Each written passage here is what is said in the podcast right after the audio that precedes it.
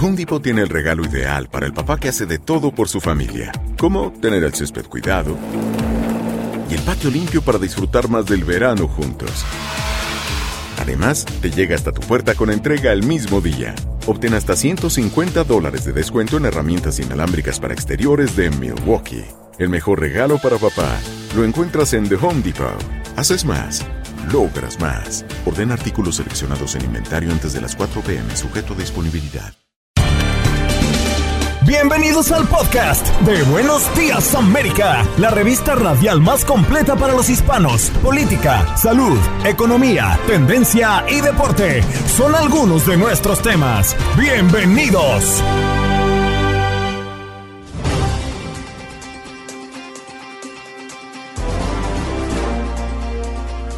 Hoy en Buenos Días América conversamos con Brenda Estefan, quien es analista internacional, a propósito de la guerra Rusia ante Ucrania. Y es qué señales nos deja la primera ronda de conversaciones entre Rusia y Ucrania. También le preguntamos por el presidente de Ucrania, que ha firmado una solicitud para la adhesión de su país en la Unión Europea. ¿Qué significa? Y además nos paseamos un poco por las sanciones económicas y qué están logrando frente al ataque ruso.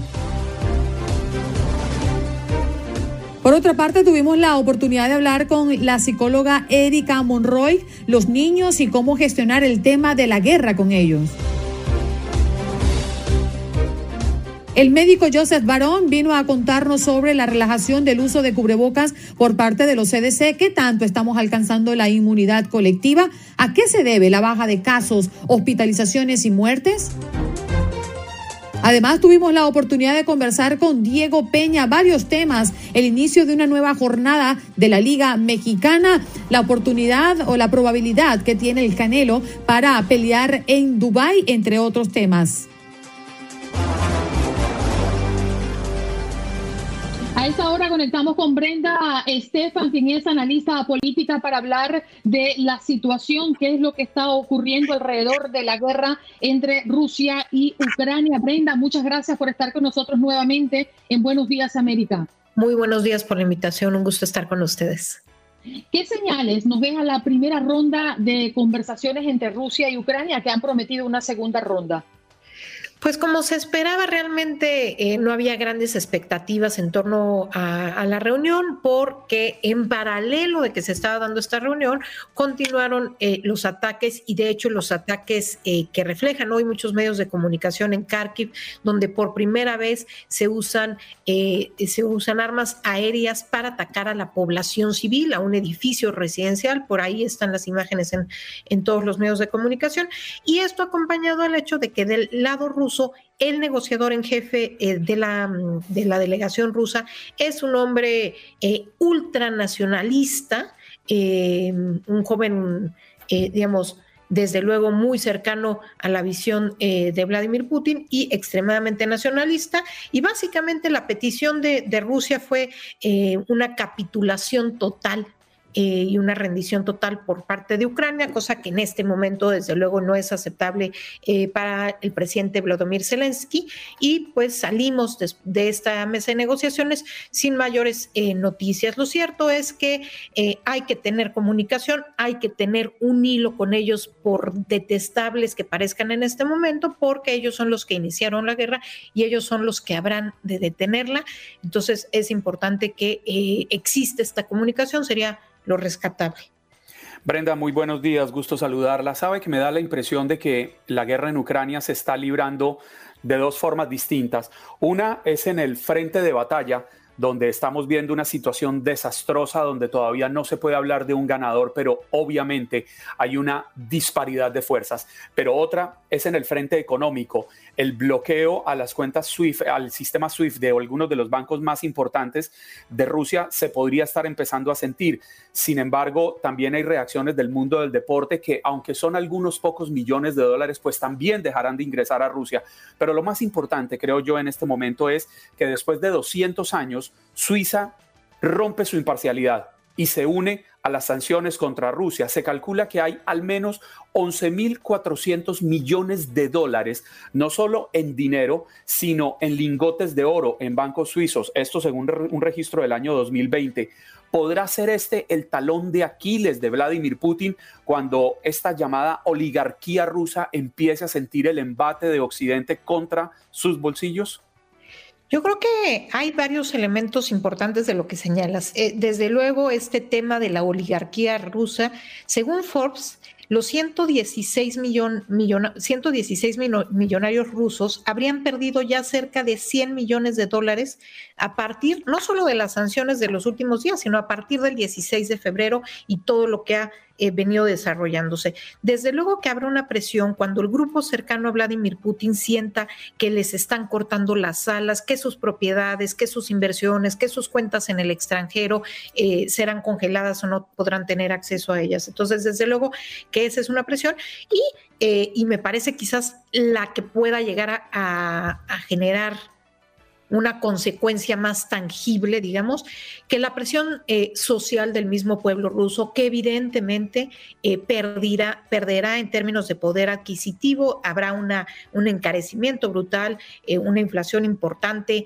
en una serie de productos de consumo. Ya vimos hace algunas horas el anuncio de la compañía danesa Maersk, la mayor compañía de contenedores marítimos, cancelando toda entrega de y hacia Rusia. Esto tendrá un impacto importante en el consumo de los rusos. Ya los vimos también haciendo largas filas en los cajeros automáticos, haciendo largas filas en el metro porque dejaron de funcionar muchos de los sistemas de pago electrónicos, entonces tenían que pagar con efectivo. En fin, desde luego que en la vida de los rusos habrá un impacto, pero el control férreo que tiene el gobierno hasta el momento en torno a manifestaciones, a oposición, simplemente recordar que el mayor líder de la oposición, Navalny, está encarcelado y que fue envenenado por el gobierno ruso en un vuelo hacia Siberia el año pasado. Entonces, desde luego que el control de la sociedad es férreo, pero sí existen estas divisiones. Desde luego que también hay población que apoya de manera importante al presidente Putin y su visión,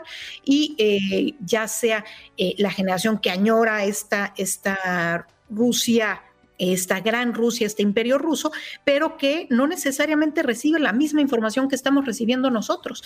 El control, la propaganda rusa es muy sofisticada, no necesariamente vende buenos y malos, sino que muchas veces vende que todos son malos y que la verdad no es fácil de encontrar. Y en esto confunde un poco el análisis como para decir ellos también lo hacen, pero a nosotros nos juzgan más. Y entonces ahí complicado discernir para muchos de los rusos que tienen limitado el acceso a la información de medios que puedan hablar con mayor libertad.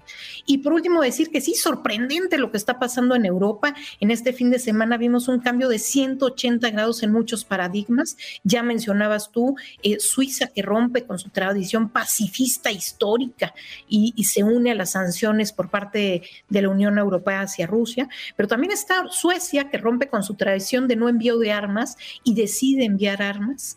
Está Alemania, que después de la Segunda Guerra Mundial, los pilares de la diplomacia alemana han sido pacifistas para un poco desmarcarse de estos horrores de la Segunda Guerra Mundial con los nazis. ¿Y qué pasa ahora? Que decide enviar armas a Ucrania, que está siendo atacado, para que pueda defenderse. Entonces, una serie de paradigmas, el anuncio de que la Unión Europea comprará armas con presupuesto de la Unión Europea para enviar a otro país, el anuncio de que Alemania aumentará su presupuesto en defensa. Son tantos los anuncios en Europa este fin de semana de cerrar filas en contra de lo que está sucediendo en Ucrania, que sin duda no dejan de sorprender, y ya lo decías bien, se harán sentir en la economía rusa, pero eso no terminará la guerra en el corto plazo. La guerra continuará. Putin no tiene elementos para terminar la guerra en este momento. Zelensky, el presidente de Ucrania, ha firmado una solicitud para la adhesión de su país a la Unión Europea. ¿Qué significa esto? ¿Esto puede lograrse? ¿Está dentro de las probabilidades? No están dentro de las posibilidades a corto y mediano plazo. Hay 5 países que han estado, digamos, esperando este proceso. Es muy largo en términos jurídicos y políticos, incluso llega a tomar una década. Habría que preguntarle justamente a países como Croacia, que pasaron por todo un proceso larguísimo, pero ahorita hay 5 países, de hecho, en este proceso, en diferentes estatus, y es muy improbable que dé un brinco. Lo que sí va a haber es una voluntad expresa por parte de la Comisión Europea. Ya vimos ayer las declaraciones de Ursula von der Leyen, diciendo que sí hay la voluntad de que Ucrania se una, que Ucrania es europeo. Sí habría mensajes en este sentido, sí hay la firma del documento, como mencionas, Andreina, pero en realidad es una forma de hacerle ver a Rusia que aún en medio de la guerra, Ucrania sigue dictando sus destinos, Ucrania sigue decidiendo su destino, pero no es viable en el corto o mediano plazo. Brenda, ayer tuve la oportunidad de participar en una conversación con un ciudadano mexicano que está en Moscú, y él me narraba algo que a mí me parecía realmente increíble. Me decía, o nos decía a las personas que allí estábamos, que en Moscú es como si nada estuviera pasando, que sienten que pasan carros, furgones militares, convoys militares, pero nada pasa, toda la vida sigue. ¿Es parte de la propaganda que les están vendiendo a los ciudadanos rusos, o quizás es que los propios rusos están tan acostumbrados a este tipo de conflictos desde décadas atrás que ya simplemente la vida, como dicen en los circos, el show debe continuar? Pues mira, yo creo que son varios elementos. Desde luego, lo que ya mencionábamos hace un momento, el control férreo por parte de las autoridades rusas, que hacen que sí, claro que hubo manifestaciones de un enorme valor, las personas que en medio de represión salieron a manifestarse en contra de la guerra, pero hubo más de 5,000 detenidos en un par de días por parte de las autoridades rusas. También hubo la firma de una carta, 750,000 personas firmaron una carta virtual en menos de 24 horas manifestando su no a la guerra en Rusia. Es decir, sí hay estas fisuras, pero hay un enorme control por parte de las autoridades que hace que la mayor parte de la gente tenga que seguir su vida sin mayores cambios, por lo que esto implicaría.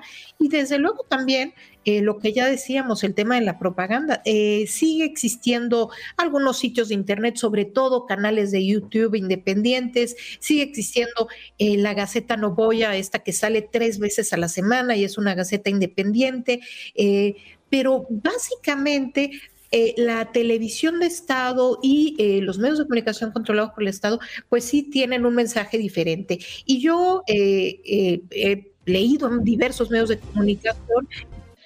Lo que yo decía es que han detenido algunos jóvenes soldados en Ucrania, muy jóvenes, unos niños de 18, 19 años, y cuando les preguntan, ellos dicen que les habían dicho en Rusia que iban a ejercicios militares, que no se esperaban esto, que no se esperaban esta reacción del pueblo ucraniano.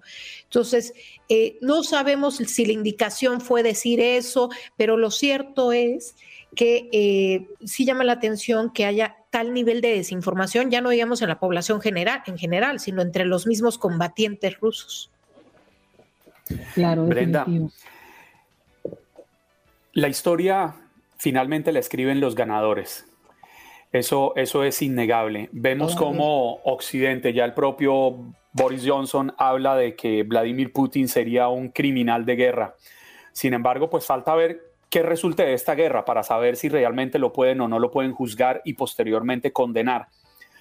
¿Usted sí ve a Vladimir Putin, si habláramos desde un plano totalmente neutral, como un criminal de guerra, o aquí no habría responsabilidades de parte y parte para haber desencadenado lo que se está viviendo en Ucrania? Y me explico, no justificó para nada la invasión a un país soberano.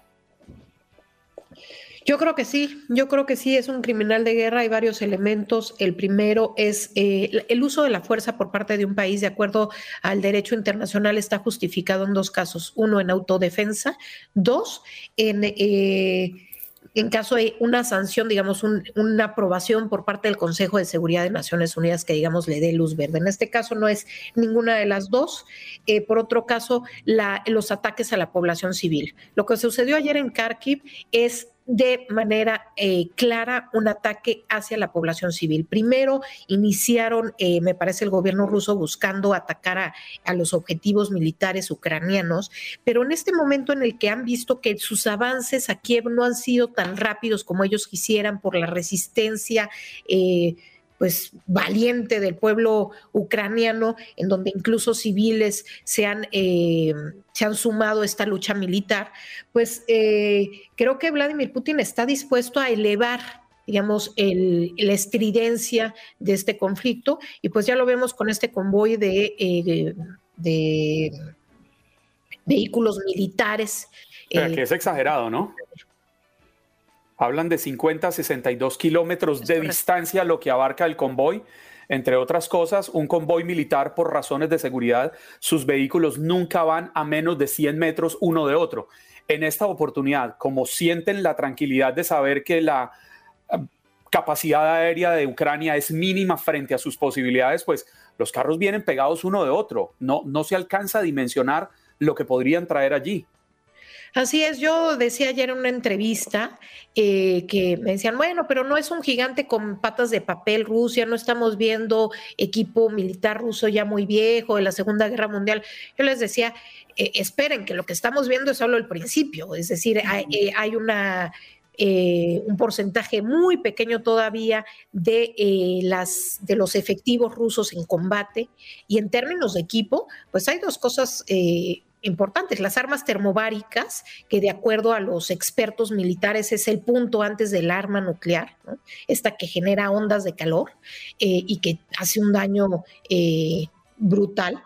Y después los misiles supersónicos, estos misiles que Estados Unidos no los tiene, que Rusia los presentó en 2018 y que tienen trayectorias impredecibles. No es el misil convencional que es fácil de predecir su trayectoria, y además tiene una velocidad muy superior a la de un misil convencional.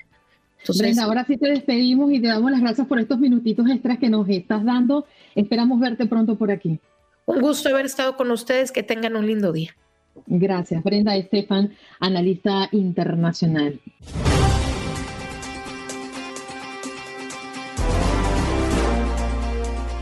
Bien, nos vamos de inmediato con la psicóloga Erika Monroy para hablar de cómo podemos conversar con nuestros hijos sobre la guerra. Erika, muy buenos días. Qué placer verte de nuevo. Juan Carlos, siempre un placer el poder estar con ustedes y sus radioescuchas, lamentablemente con un tema tan triste, ¿no? Como esto que estamos viviendo como humanidad después de tantos meses, años ya de incertidumbre con la pandemia, y ahora viene otra bomba más, ¿no? Emocionalmente hablando, después de estar desgastados, es difícil el poder gestionar las emociones, el poder darnos el tiempo de reflexionar y de acercarnos de una forma empática a los demás, porque lo que tendemos como humanos es a encerrarnos, a encapsularnos, a tener a lo mejor ataques de ansiedad, de depresión, porque no podemos hablar sobre esto, no sabemos cómo hacerlo y con quién hacerlo. Entonces, bueno, me encanta, gracias por la invitación del día de hoy para poderles dar herramientas puntuales y precisas a todos los radioescuchas para que puedan gestionar las emociones durante tiempos de guerra. Erika, lo más cerca que tienen nuestros hijos de la guerra quizás es un juego de videojuegos, ¿no? Y saben ellos que eso no es una realidad, que eso es un juego y un video manipulado, ¿no? Y uno lo deja saber y se lo reitera por el tema de la salud mental. Pero cuando escuchan en el colegio de amiguitos, inclusive ven por televisión en nuestras casas porque nos descuidamos y aparecen y ven algo que suena a guerra, que es real, ¿cómo podemos nosotros manejar esa situación? Y me imagino que también debe depender de la edad, ¿no? Claro. Y primero que nada, desde pequeños, y bien qué bueno que lo dices, porque sí me gustaría segmentar la población en tres partes: preescolares, lo que son los elementary school, que es los de primaria, niños antes de la adolescencia, y preadolescencia y adolescencia. Es muy importante, primero, el tú como adulto, como padre, el poder tener un espacio sano para poder hablarlo y contenerlo. El que también tú, y lo hemos dicho en varias ocasiones, te cuides tu salud mental. Y esto no solamente es durante momentos de crisis, sino ya como un hábito. Como yo digo, higiene dental, esto es higiene mental.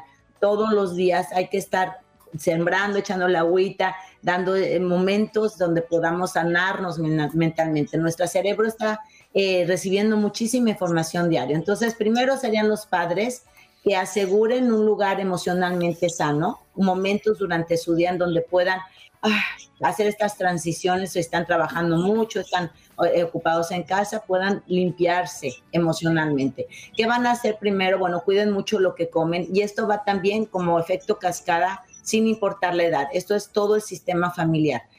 Traten de evitar todo lo que son azúcares y harinas refinadas, porque hay investigaciones que sugieren que hay un nivel de, puede haber un nivel de depresión, no ayuda. Todo lo que son sodas, todo lo que es gaseoso, cafeína, entonces les da ansiedad, hiperestimula, y lo que queremos ahorita es relajarnos. Cuiden todas las chucherías, ¿no? El fast food, todo esto también hay que tratarlo de evitar. Pongan muchas berries, pongan cosas verdes, agua, hidrátense mucho. El cerebro utiliza mucho el agua, necesita para hidratar ese sistema. Eso sería primero. Cuidar el sueño, que lo hemos hablado muchísimo. Más que nada, la higiene del sueño está siendo una epidemia en estos momentos. Necesitamos dormir de 8 a 10 horas en los que son niños y adolescentes, de 6 a 8 horas los adultos, es lo ideal. Un sueño profundo, hagan rituales para poder dormir, pero aseguren la calidad del sueño. Otro es hacer ejercicio. Si no están inscritos en un gimnasio, no importa, caminen, salgan. Es muy importante para que el sistema pueda gestionarlo. Hay algunas neurotransmisores como la serotonina, dopamina, que le llaman las hormonas de la felicidad, que se crean haciendo ejercicio y comiendo adecuadamente. Hay todo un tema con lo que es la microbiota, regresando un poco a lo de la comida.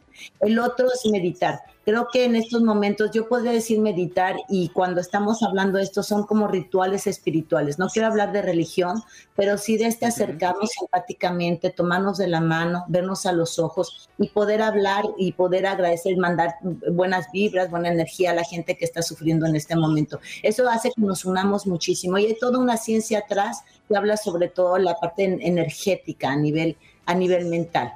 Ahora, ¿qué? Ajá. Pero, Erika, perdóneme, la interrumpo.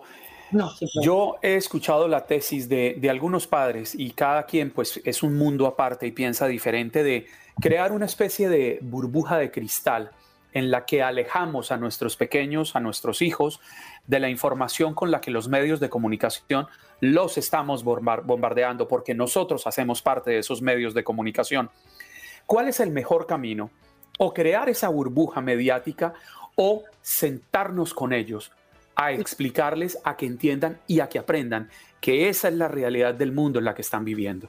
Y qué bueno que lo dices, Juan Carlos, porque si es parte, no es vamos a estarlos negando ni haciendo ningún tema tabú o secreto en casa, porque eso lo están escuchando en la escuela, en cualquier lugar. Y cuando hacemos un tema secreto, da más curiosidad y se empieza a distorsionar, y hay dobles mensajes, y eso no es sano para la familia ni para la persona. Pues lo que vamos a hacer es sí cuidar la cantidad y la calidad de noticias que estamos viendo.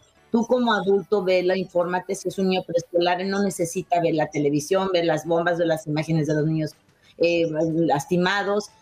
Trata de cuidar todo lo que son imágenes, también para ti mismo. No estar tan sobreinformado todo el día, estar escuchando, porque eso te va a alterar. Sí informarte y hablar, y sobre todo preguntar qué saben, porque a veces nosotros damos más información de la que el niño necesita saber. Entonces, más bien, ¿qué necesitas? ¿Qué es lo que sabes? ¿Qué te dijeron? ¿Qué opinas? Estas preguntas abiertas, no de sí o no, sino más preguntas abiertas para que ellos puedan conversarlo. Hacer esos tiempos en casa todos los días, sobre todo ahorita que estamos con esta situación, dar ese tiempo específico y poderlos informar. Cuidarlos, gestionar, validar la emoción. Si tienen miedo, si están preocupados, validar, oye, tienes razón, te entiendo, estás preocupado. Por ejemplo, adolescentes, yo que trabajo mucho con adolescentes, me van a mandar a la guerra, voy a ser soldado. O sea, cosas de este tipo, están preocupados. Validar esa emoción, investigar, darles la respuesta, escucharlos, y todo lo que se llama la escucha activa, escuchar más que hablar. Es un momento de ser el contenedor de todo esto que están pasando. Y ustedes como padres a la vez necesitan también tener un espacio para que los contengan. Por eso también la ayuda profesional es muy importante, que busquen una persona que les pueda acompañar en este proceso para poderse desahogar. Algo más que es muy importante es el contacto físico. Como les decía, lo podemos hacer por medio de rituales espirituales, pero también tocarse, ayuda muchísimo. A veces habla más el lenguaje corporal que el verbal. El decirlo, el verlos a los ojos, el abrazarlos, les va a ayudar muchísimo. También que sepan, y pueden ser hasta un momento de oportunidad de aprender de historia, ¿no? De dónde vino, cómo fue, o sea, documentarse sobre lo que está sucediendo con niños más grandecitos sobre todo, y poderlos, que sea un tema en la mesa adecuado. Esto es como el sexo, como las drogas, como otros temas que nos preocupan, que tenemos que hablarlos, porque no, como bien dices tú, Juan Carlos, no los podemos encerrar en una burbuja de cristal. No es la realidad, lamentablemente. Doctora, hablamos y la hemos traído justamente para hablar de cómo manejar, ¿no?, la información con nuestros niños en medio de este bombardeo también de información por la guerra. Pero nosotros los adultos, usted habla mucho de ser retenedores, de escuchar a nuestros hijos, pero también nosotros debemos tener esa calma y ese equilibrio para poder, ¿no?, ayudarlos a ellos a salir adelante en cualquier situación. ¿Qué es lo que recomienda en medio de estos momentos que estamos viviendo a nosotros los adultos? Mira, hay tres cosas que a mí me siempre recomiendo a las personas. Primero, el acto de agradecer. La mente tiende a ver lo negativo. Para eso existe, para cuidarnos, ¿no? Sobre todo lo que es el miedo, que está en el sistema límbico, pues es algo que es espontáneo y nos ayuda a sobrevivir. Casi como en la época de las cavernas. Ahí viene el mamut, ¿no? Estamos siempre en alerta constante. Es para eso la mente. Pero lo que tenemos que hacer es entrenar a la mente para ver lo positivo, lo que es el pensamiento positivo, y para eso es el acto de agradecer, enumerar las cosas que sí tengo en vez de lo que no tengo, lo que me falta. La parte de sentirte bendecido, puede ser una oración o simplemente un momento en donde aterrizas y das el agradecimiento. Segundo, miren, puede ser meditar. Yo comúnmente hablo de meditación. Es fácil, la gente a veces tiene un tabú de que algo mal, que la mente se pone en blanco y que no pasan. O sea, la idea es, tenemos hasta 60,000 pensamientos al día en un día normal. O sea, la mente no acaba. Entonces, es entrenar a la mente a bajar ese ritmo. Entonces, meditaciones, pueden entrar a YouTube y meditaciones dirigidas. Doctora, nos tenemos que marchar. ¿Dónde podemos conseguirla? Búsquenme en mi página web, en mis redes sociales. Estoy como Erika, con K, erikamonroy.com. Y en las redes sociales estoy como Psicóloga Monroy, con la PP, Psicóloga Monroy. Diario estoy dando información respecto. Gracias, doctora. Un abrazo. Les mando besotes a los dos. Cuídense mucho. Seguro. Estamos listos para recibir al doctor Joseph Varon a propósito del tema que estábamos conversando con Etel Colato en la pausa, y que usted tuvo la oportunidad de escucharlo a través de nuestra transmisión de Facebook Live y a través de nuestro canal de YouTube. Doctor, muy buenos días. ¿Cómo se encuentra? ¿Qué tal? Buenos días. Gracias por la invitación.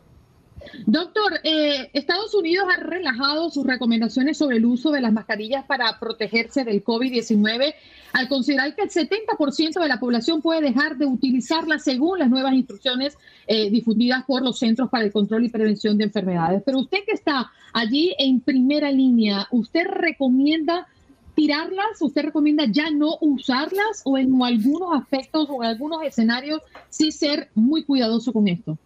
Mira, como ya hemos platicado en este programa en el pasado, para que funcionen las mascarillas, tenemos que utilizarlas tanto tú como yo.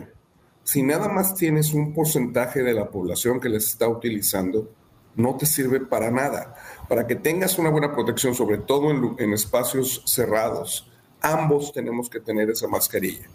Y claramente tú ya viste lo que el CDC dijo, que ya la podemos relajar. Y hasta cierto punto yo creo que esto va a ser un gran experimento, ¿no? Porque si ahora salimos adelante sin el uso de mascarillas y no hay otro repunte de casos, entonces ya podemos considerar que esta pandemia está controlada. Joseph, muy buenos días. Duramos más de un año esperando unas vacunas que por fin llegaron, y llevamos 2 años hablando con ustedes, con los expertos, con los que saben, alrededor de la inmunidad colectiva o la inmunidad de rebaño, como también se le dice. ¿La hemos alcanzado realmente para poder flexibilizar el uso de mascarillas, o podemos usar ampliamente ese nombre que usted acaba de dar, que me parece muy interesante, un experimento? Mira, yo con toda sinceridad te puedo decir que estamos experimentando. No hay de otra, porque esa inmunidad de rebaño no la vas a alcanzar hasta que no tengas más de 90% de la población completamente inmune. Del mundo. Y eso no va a pasar. Además, tú sabes que incluso aquellos de nosotros que nos hemos vacunado, tú sabes que la inmunidad baja después de 6 meses.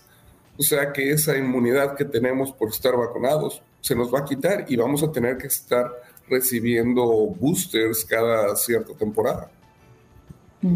Doctor, a mí me da mucha curiosidad cómo será nuestras vidas alrededor del COVID-19 en los futuros años.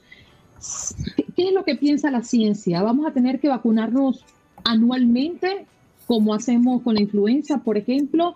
¿Vamos a necesitar una cuarta vacuna para los que ya tenemos el refuerzo? ¿Cómo visualiza usted la prevención de la gravedad de esta enfermedad?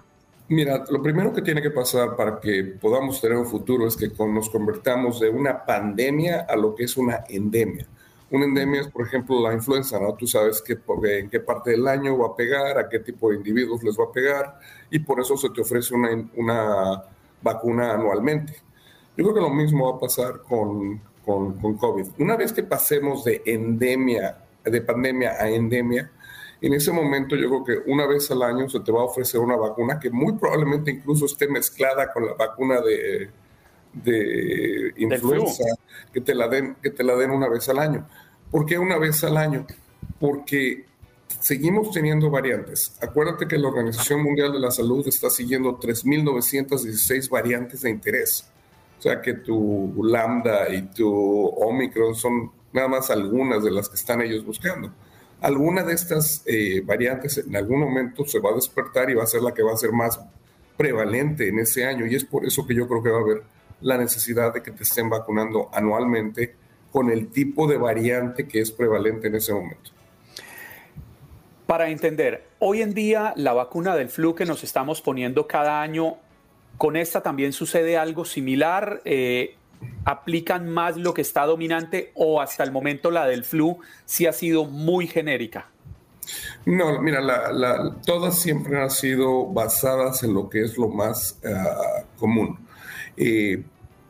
Lo que va a pasar con esta es que vamos a tener, como te digo una vez más, tener que buscar algo que sea muy específico, ya que el COVID no es como una influenza, es mucho más letal que la influenza, sobre todo si no la tratas a tiempo.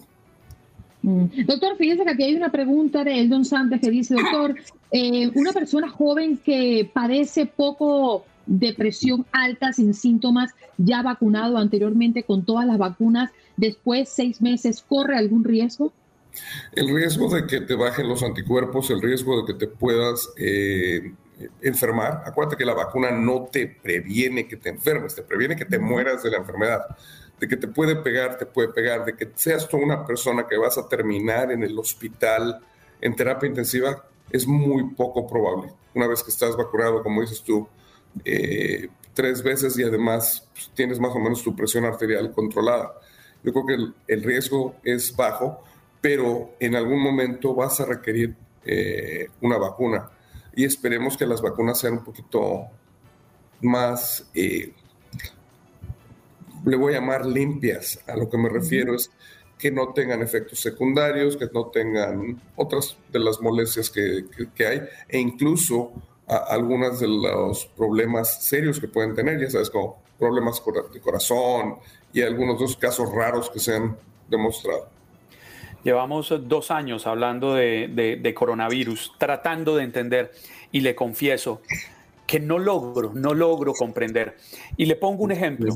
Finalizando el año pasado, en mi casa llegó el coronavirus, le dio a uno de mis 3 hijos, le dio a mi esposa.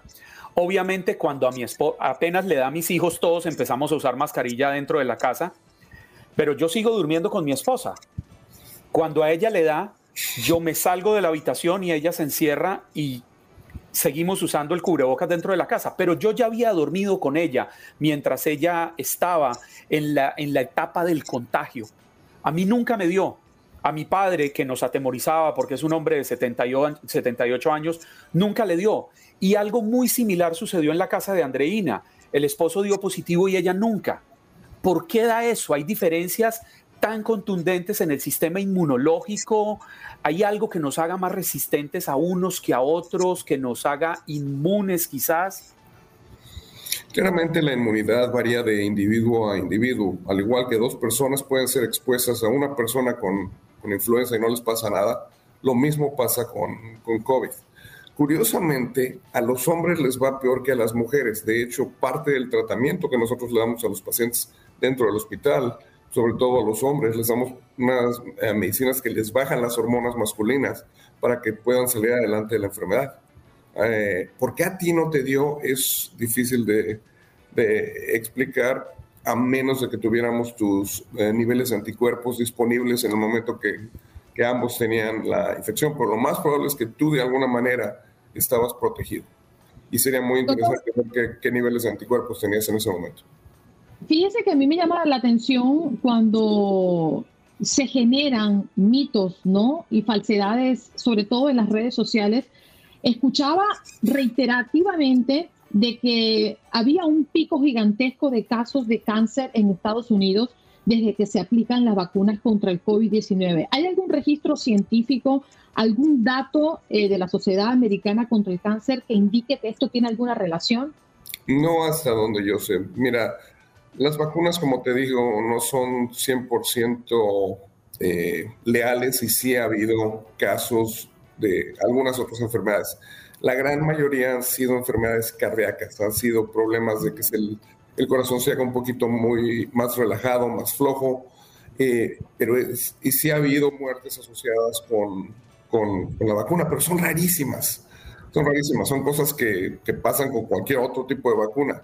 Entonces yo creo que aquí es donde tenemos que ser un poquito más sensatos y no estar escuchando o creyendo todo lo que leemos en redes sociales.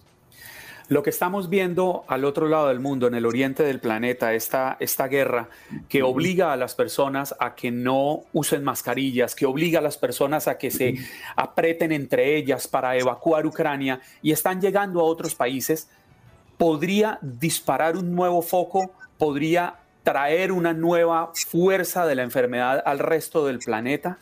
Sin duda alguna, eso no nomás es hipotético, yo creo que va a pasar.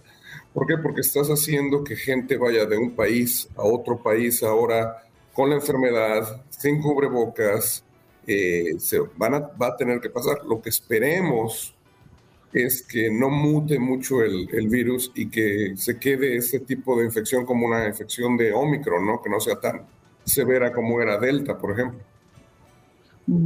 Doctor, para terminar nuestra conversación, sus recomendaciones en lo sucesivo. Estamos viviendo momentos de mucho estrés, de mucha información sobre información. Acaba de dar usted un consejo muy importante: no haga caso de todas las cosas que ve y se lo tome personal, ¿no? Pero es importante entender y estar claro de las indicaciones que nos dan los expertos, los que han estudiado por años lo que hoy nos está aconteciendo en el mundo, la pandemia. ¿Cuáles son sus mejores recomendaciones? Mira, la primera, no bajar la guardia. Seguir estando al tanto de lo que está pasando. Estar informado es importante, pero estar informado de buenas cosas de información. Si no te has vacunado, yo sí te recomiendo que te vacunes, aunque sí tiene un poquito de riesgo la vacuna. Es un riesgo que es nada comparado contigo subiéndote un coche todos los días para ir a trabajar. Así de sencillo, ¿no? Cada día nosotros tenemos cierto riesgo. Mantén tu nivel de inmunidad elevado. ¿A qué me refiero? Tómate tus vitaminas, vitamina C, vitamina D, quizás incluso un poquito de melatonina en las noches para mejorarte la inmunidad. Cosas muy, muy pequeñas, hemos hablado de esto en otras ocasiones. Yo creo que eso es y sentido común. Nada más ten tantito sentido común. Si ves un lugar que está aglomerado, lleno de gente que no conoces, ninguno con mascarilla, pues yo no me acercaría mucho. Bien, doctor, muchísimas gracias por su tiempo y por compartirlo acá con la audiencia de Buenos Días América, de costa a costa. Es un placer, gracias, buen día. Muchas gracias. Allá escuchaban al doctor Joseph Varon, que nos acompañó el día de hoy para hablar de la relajación, ¿no?, de las medidas del uso de las mascarillas en Estados Unidos. Estás escuchando el podcast de Buenos Días América, la revista radial más completa para los hispanos. Escúchanos en las diferentes plataformas: Euphoria, Spotify, TuneIn y iHeartRadio. TUDN Radio. Vivimos tu pasión. The Home Depot tiene el regalo ideal para el papá que hace de todo por su familia, como tener el césped cuidado y el patio limpio para disfrutar más del verano juntos. Además, te llega hasta tu puerta con entrega el mismo día. Obtén hasta $150 de descuento en herramientas inalámbricas para exteriores de Milwaukee. El mejor regalo para papá lo encuentras en The Home Depot. Haces más, logras más. Ordena artículos seleccionados en inventario antes de las 4 p.m. sujeto a disponibilidad. Como dicen los grandes, la liga se gana partido a partido. Partido a partido. En Buenos Días América, Contacto Deportivo. Diego Peña con nosotros en este Contacto Deportivo. Muy buenos días, Diego. ¿Cómo amaneces? ¿Cómo estás, Andreina? Un gusto saludarte a ti, a Juan Carlos, a todos los que nos siguen. Y de entrada les digo que este segmento de la Liga MX es presentado por Indy. Tu negocio tiene posiciones abiertas. Cuando se trata de contratar, los currículums son solo el principio. Visita Indeed.com. Oye, andas afinado, Dieguito. Ya arranca hoy la nueva jornada de la Liga Mexicana. ¿Qué platos fuertes nos vienen? Por supuesto, transmisión de TUDN Radio. Sí, entre ellos, Andreina, primero el líder, más que nada, el conjunto de Puebla, que está totalmente invicto, enfrentando el cuadro de Juárez de la frontera norte de México, para que no se lo pierda, un platillo con el que arrancaremos, y después puede ser quizá el ultimátum de Santiago Hernán Solari, el entrenador de las Águilas del América, que tiene que ganar a como dé lugar en la cancha del Estadio Azteca, Andreina, para poderse mantener como entrenador del conjunto azul crema. Y para el día miércoles, partidos muy atractivos, sinceramente. El Tigres en contra de la máquina cementera de Cruz Azul, uno de los partidos más esperados del campeonato, mientras que más tarde estará enfrentándose Atlético San Luis, recibiendo las Chivas Rayadas de Guadalajara, que no podrán contar con Alexis Vega después de ser suspendido por los próximos 2 juegos. Y por si fuera poco, a la par de estos juegos, estará enfrentándose el conjunto de los rojinegros del Atlas, el vigente campeón de la Liga MX, en contra de los Tuzos del Pachuca. Esta información de la Liga MX es presentada por Indeed. Si estás contratando, necesitas Indeed. Para aprender más, visita Indeed.com. Oye, pero este muchacho viene con todo, Dieguito. Mira, me preocupa y nos ha ocupado la atención el caso de la MLB. Se suponía que hasta el día de mañana había un plazo para poder asegurar el inicio de la temporada regular en la fecha prevista. ¿Qué ha ocurrido? Una negociación, Andreina. Vea, o sea, yo creo que Juan Carlos está ocupado porque está negociando con los peloteros de Grandes Ligas. O sea, está en la computadora, dale, yo creo que está viendo la propuesta. ¿O no, Juan Carlos? Para nada, mi querido Diego, aquí estoy atento de lo que usted dice. Por favor, no me pregunte de qué habló. No, pero ¿no quiere salvar usted el béisbol de las Grandes Ligas? Lo que pasa es que yo voy por etapas, Diego. Ajá. Yo voy aprendiendo paso a paso. Es cierto que ya alguito me defiendo en el análisis del fútbol. Le puedo hablar un poquito de los gustos varoniles que tiene Andreina en el mundo del deporte, que a propósito los gustos son disímiles, ¿no? Porque podemos ir de Federer a ¿cómo se llama, Andreina, el muchacho? A Brady, exacto, a Brady. O podemos pasar a Nadal. Lo que pasa es que Brady es un hombre de apenas 40 y tantos, y los hombres de 40 y tantos somos muchachos, Andreina. Pero prometo que me voy a sumergir en el mundo del béisbol rápidamente, Diego. Luego voy por el mundo del baloncesto, luego le aprendo de hockey, donde usted me diga. Sigo hablando para que usted pueda seguir tosiendo tranquilo. Lo noto como ahogado, nervioso. Ahogado, está nervioso. Su presencia me impone, sinceramente. No, Diego, por favor, véame como un amigo y servidor. No, pero aún así es una trayectoria magnífica que tenerlo solamente así de frente. Vea, hasta la lágrima solté. La lágrima derrapa por la mejilla. Las de cocodrilo salieron. Mientras usted no me diga que me veía en televisión desde que era chiquito, todo está muy bien. No, porque acá en México no lo veíamos. No. Pero tus amigos, Dieguito, tus amigos que se criaron en Colombia cuando eran chiquitos ya veían a Juan Carlos en televisión. Ah, sí, sí, de acuerdo. De hecho, todos se querían pintar la línea que tiene pintada acá Juan Carlos. Diego, eso es una falta de respeto a la madurez que dan los años. Ay, Dios. Ah, yo pensé que era un look. Ah, un look. Muy varonil, sí. Que se le ve poniendo bien. La moda. Bueno, no, pues voy a creerle. Voy a creerle sus buenas intenciones. Sí, y las buenas intenciones también las tiene Rob Manfred. Andreina, ya regresando al tema de las Grandes Ligas, hasta las 2 de la mañana, el día de ayer se terminaron quedando el comisionado de la MLB junto con el sindicato de peloteros. Ya son 90 días de que no logran un acuerdo, desde 1995, este es el noveno, en donde se complican las situaciones, y justamente lo decías bien, Andreina, hasta ayer teníamos para que la MLB no cancelara ninguno de los juegos de la temporada regular y que ante ello tuviéramos 4 semanas de entrenamiento primaveral y después el 31 de marzo tener el opening day. Por eso se extendieron ayer por la noche. Veremos si siguen avanzando dentro de lo que cabe y los flecos que faltan por pulir. El hecho de que Grandes Ligas quiere una postemporada que aumente a 14 novenas, el sindicato de peloteros solamente quiere 12, además de que la MLB también desea atar el impuesto por la contratación de agentes libres, y eso es algo en donde no quiere ceder el sindicato de peloteros, Andreina, parte de los flecos que aún faltan por definir para que el señor Juan Carlos deje de estar preocupado y tengamos postemporada. Bueno, él daba gracias por traer tranquilidad a mi agobiada vida, mi querido Diego. Ay, no, de acuerdo. A mí hoy lo que me sorprende es otra zona más de la casa. Bueno, digo, la puerta no es como que esté. Esta mansión tiene 7 habitaciones. Estoy tratando de encontrar un espacio donde poder adecuarme y que no me muevan de un lado para el otro. O sea, la puerta como tal pues, no genera gran vista, pero pues bueno, es otra zona que no conocíamos de su hogar. ¿Es caoba o cedro o la puerta? No, esto es maderita normal, de esa liviana. Ah, ya, no. De la comercial. Sí, no, mi querido Diego, esa que venden en $100 en cualquier esquina. Ah, perfecto. En la esquina de los barrios de los ricos. Por favor, esto no es nada comparado. Mire el fondo de la otra pantalla que tiene usted compartida y se va a dar cuenta cuáles son las diferencias realmente. Del Palacete Gandica, ¿no? Oh, por supuesto. Sí, quisiera yo. Técnica de respiración. Diego. Relajado, no, ustedes aquí. Diego, así no le va a funcionar. Mire, usted tiene que... Sí, no, si usted sigue hablando, claro que no me va a funcionar, me va a estresar. Sube, baja, como le enseñó Andreina, usted sabe, ¿no?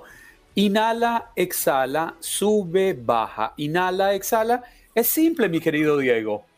Sí, pero además ya dijo Erika Monroy que para los niños hay que dormir de 8 a 10 horas. Además, Diego, yo le voy a dar la razón de por qué usted debe escuchar a Andreina Gandica. ¿Por qué? Porque es bastante mayor que usted.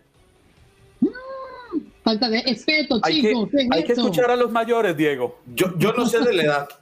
Yo se lo estoy contando. Ella vio jugar a Pelé, mi querido Diego. Hablemos de deportes. No veo en YouTube.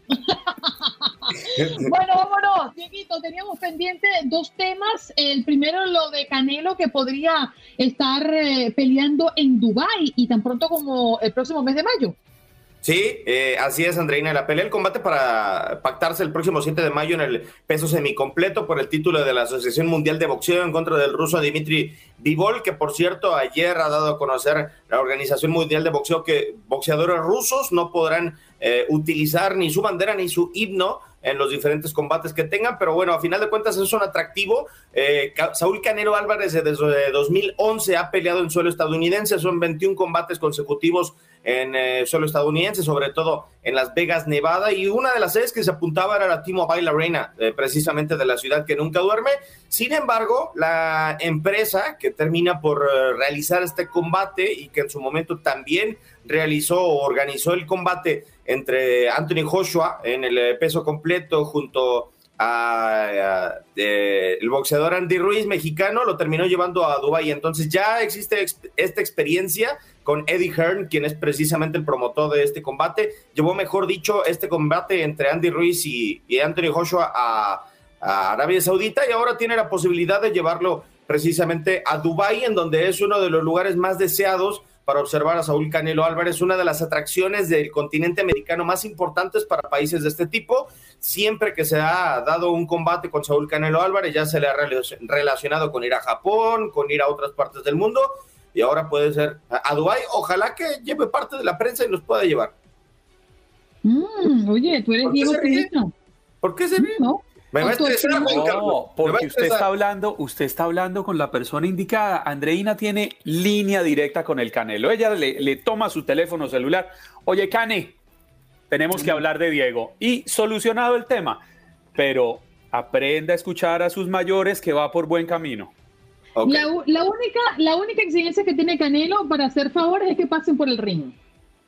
Sí. Así que tú verás si te enfrentas. Yo con Andreina no me meto. Ayer estaba escuchando que además Andreina, lamentablemente... Andreina se bajaría del ring con los cachetes hinchados. Yo me subiría al ring con Canelo. No le entonces yo ya me subí, ¿o cómo? Oye, por cierto, noticias alrededor de la NFL con México. ¿Qué ha pasado? La vuelta, Andreina, de los Cardenales de Arizona, 17 años después, a la cancha del Estadio Azteca, en este duelo de temporada regular que tendrán en el lunes por la noche. Está pactado así para que los Cardenales de Arizona vengan, y el rival está por esperarse, aunque existe la posibilidad de que sean los 49 de San Francisco, aún con mariscal de campo por definirse con el tema de Jimmy Garoppolo. También están los Halcones Marinos de Seattle, Kansas City Chiefs, que ya vinieron a suelo mexicano, entre algunos otros, pero justamente el Arizona Cardinals en contra de 49ers fue el primer duelo de temporada regular fuera de los Estados Unidos en la cancha del Estadio Azteca, 2 de octubre del 2005, 31-14 el triunfo en aquel entonces para la organización de Arizona, y también se ha hecho oficial que los Tampa Bay Buccaneers serán locales en la Fútbol Arena Múnich, la casa del Bayern Múnich en Alemania, así como los Santos de Nueva Orleans y los Empacadores de Green Bay, respectivamente, en Wembley y también en el Tottenham Hotspur Stadium de Londres. Así ha repartido a las localías la NFL en estos duelos de temporada regular fuera de los Estados Unidos, Andreina. Bueno, allí tenemos todavía la expectativa. Gracias, Diego. Un abrazo para ti. Nos reencontramos pronto. Dios mediante. Una mapucha, Andreina, a ti sí, a Juan Carlos no, porque me estresa. Ya sabes, las montañas rusas, aplícalo, Dieguito. Diego Peña con nosotros en este contacto deportivo. Ahora nos vamos con César Procel, que está en Houston. César, muy buenos días. No has pasado por Fondipo, por lo que veo. No he pasado por Fondipo. ¡Épale, vámonos! ¡Qué bárbaro! ¡Qué chulo amanecí, qué chulo amanecí! ¡Qué bárbaro! ¡Qué guapo estoy! Yo creo que hay protocolos que, Andreina, no se puede pasar. Podemos estar en medio de una guerra, podemos tener amenazas nucleares, podemos tener crisis sociales, todo, pero él sigue siendo el más. El propio. El caballo, el triple chulo. El qué bárbaro, qué guapo estoy. No sé si eso es bueno o es malo, pero pues aquí estamos, ¿no? Claro que es bueno. Además, le vi esas fotos, César, en las redes sociales. Usted de corbata. Ah, no, ese era mi hermano. Pues su hermano se ve muy elegante, César. Casi tan parecido a usted. Sí. No, y Andreina, usted vio la foto de César que pusieron en un carro que anda por ahí rodando en Houston. No. Sí, o sea, el dinero nunca es problema aquí en Houston. El problema es que no te lo sueltan a ti. Pero hay un carro rodando por Houston con la foto, la imagen de César Procel y diciendo vamos a estar enganchados. Dinero hay, el problema es que no nos lo dan, esa es la diferencia. Pero ni modo. Oye, mándanos esa foto, caballo. Pues es que están en Instagram todas las fotos, no tengo manera de mandarlas aquí. No pasa nada. Ahí está César Procel en Instagram, ahí con todo gusto, lo que se les ofrezca. Sígalo, Andreina, sígalo. No, o sea, Andreina no me sigue, no me tuitea, no me da likes. Lo que pasa es que pero no fuera Pedro Flores, porque sí. Ay, hágala, ¿cómo estás, Pedrito? Ay, sí eres maluco, César, sabes que no es cierto. Esta escena de celos me gustó.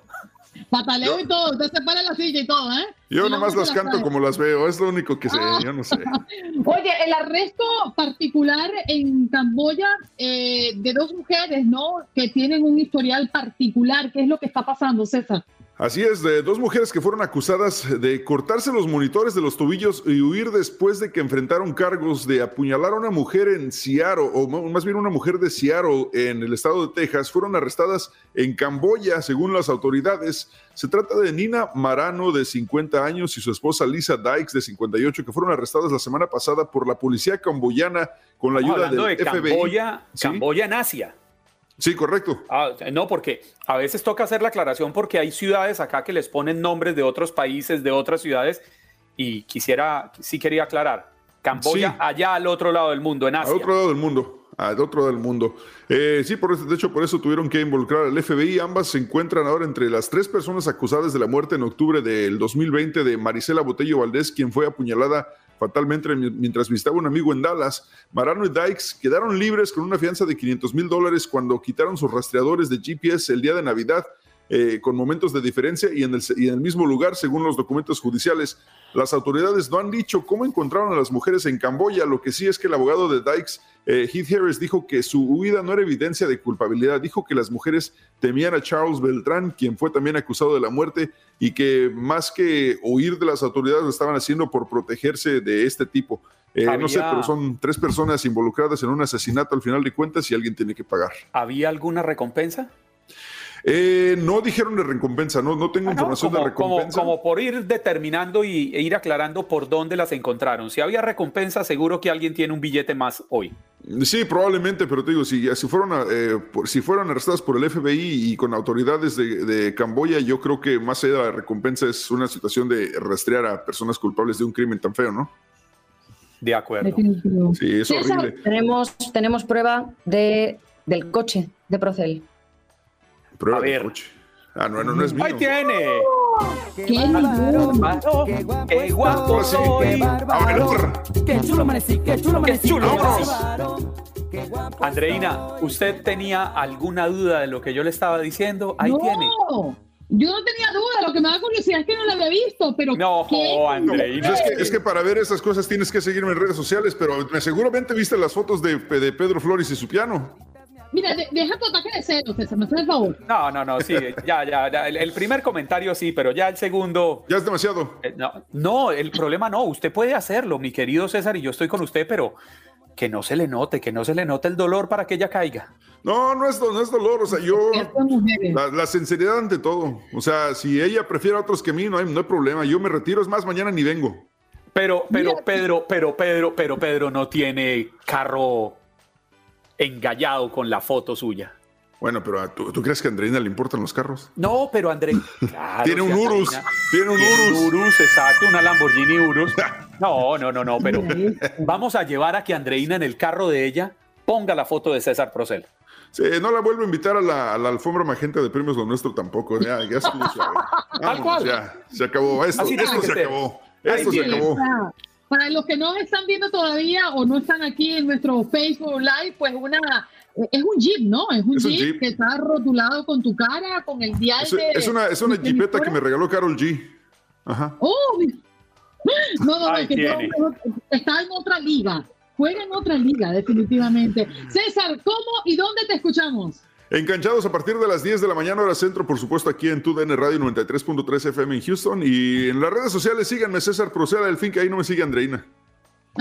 Sí te sigo, cariño, búscame que sí te sigo. César Procel, un abrazo, nos reencontramos pronto. Cuídense, hasta mañana a todos, cuídense mucho. Chao. Hasta tomorrow. Gracias por acompañarnos en nuestro podcast Buenos Días América, y recuerda que también puedes seguirnos en nuestras redes sociales Buenos Días AM en Facebook y en Instagram @Buenos Días América AM. Nos escuchamos en la próxima. The Home Depot tiene el regalo ideal para el papá que hace de todo por su familia, como tener el césped cuidado y el patio limpio para disfrutar más del verano juntos. Además, te llega hasta tu puerta con entrega el mismo día. Obtén hasta $150 de descuento en herramientas inalámbricas para exteriores de Milwaukee. El mejor regalo para papá lo encuentras en The Home Depot. Haces más, logras más. Ordena artículos seleccionados en inventario antes de las 4 p.m. sujeto a disponibilidad.